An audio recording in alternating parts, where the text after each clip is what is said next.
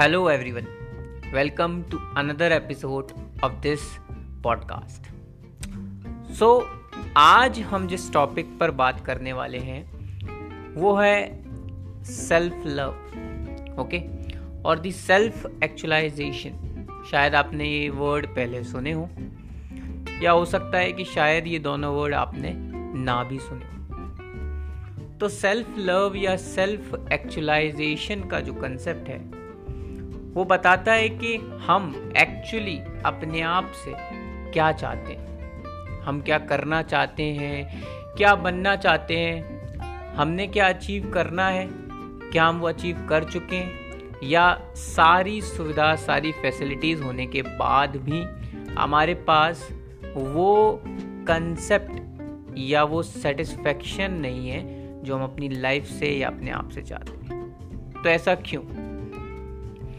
मुझे लगता है कि आज की हमारी जो जनरेशन है, उसके पास काफ़ी नॉलेज है ओके काफ़ी इन्फॉर्मेशन है, काफ़ी सारा डेटा है, और हम काफ़ी सारी चीज़ों में उलझे हुए हैं। हो सकता है हमसे पहले जो जनरेशन थी, उन्होंने भी यही सब देखा हो, या उन्हें भी अपने ट्वेंटीज़ में ये लगता हो कि हमारी लाइफ काफ़ी उलझी हुई है।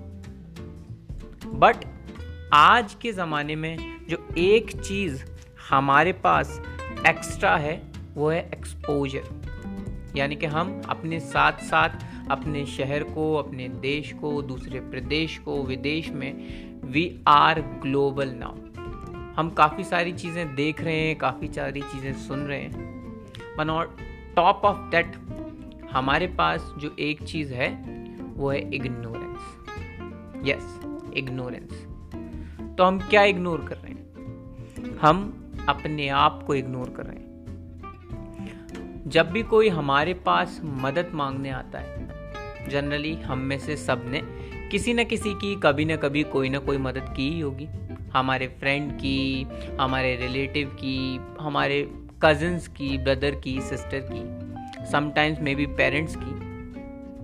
तो जब हम किसी से कनेक्टेड होते हैं तो उसकी हम हेल्प करने में अपना हंड्रेड परसेंट लगा देते हैं।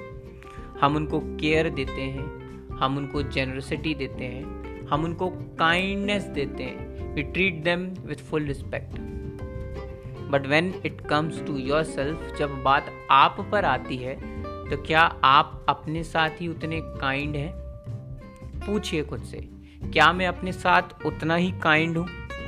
या मैं अपने आप पर काफ़ी रूड हूँ? काफ़ी हार्श हूँ मैं अपने आप पर। तो why why you have to be harsh आपको इतना हार्श रूड अपने आप से, अपने आप को क्यों दिखाना है, क्यों जताना है? क्यों नहीं हम अपने आप को भी उसी काइंडनेस या जेनरसिटी से ट्रीट नहीं कर सकते, जिस जेनरसिटी या काइंडनेस से हमने किसी और को, किसी दूसरे पर्सन को ट्रीट किया है? अगर हम उसके लिए काइंड हो सकते हैं तो why not kind to yourself क्या हम अपने आप से काइंड नहीं हो सकते? क्या बुराई है? क्या उसमें कोई गलत चीज़ है?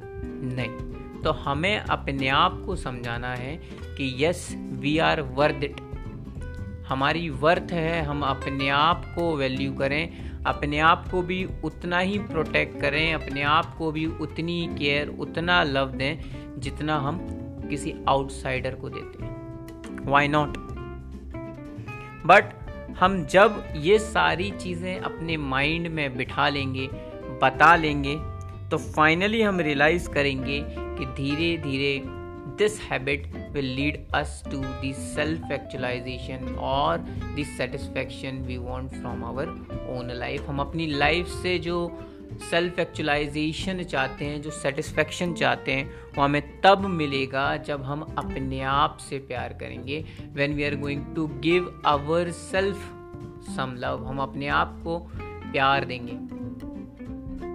क्योंकि दूसरों से प्यार करना हर कोई सिखाता है।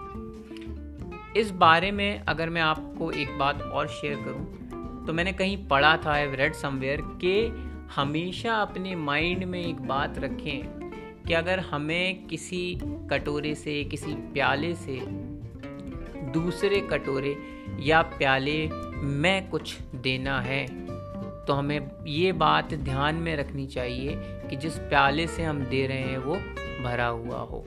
हम किसी खाली प्याले से किसी दूसरे खाली प्याले में कुछ नहीं भर सकते। तो अगर आप अपने आप को केयर से काइंडनेस से लव से फुलफिल कर लेंगे when you are going to fulfil yourself अपने आप को सराबोर कर देंगे, तभी आप अपनी तरफ़ से वो लव केयर काइंडनेस किसी दूसरे पर्सन को दे पाएँगे। तो पहले अपने आप से प्यार करें देन उसके बाद आप शायद किसी दूसरे व्यक्ति से भी उससे कई कई ज़्यादा प्यार और उनको काइंडनेस दे सकते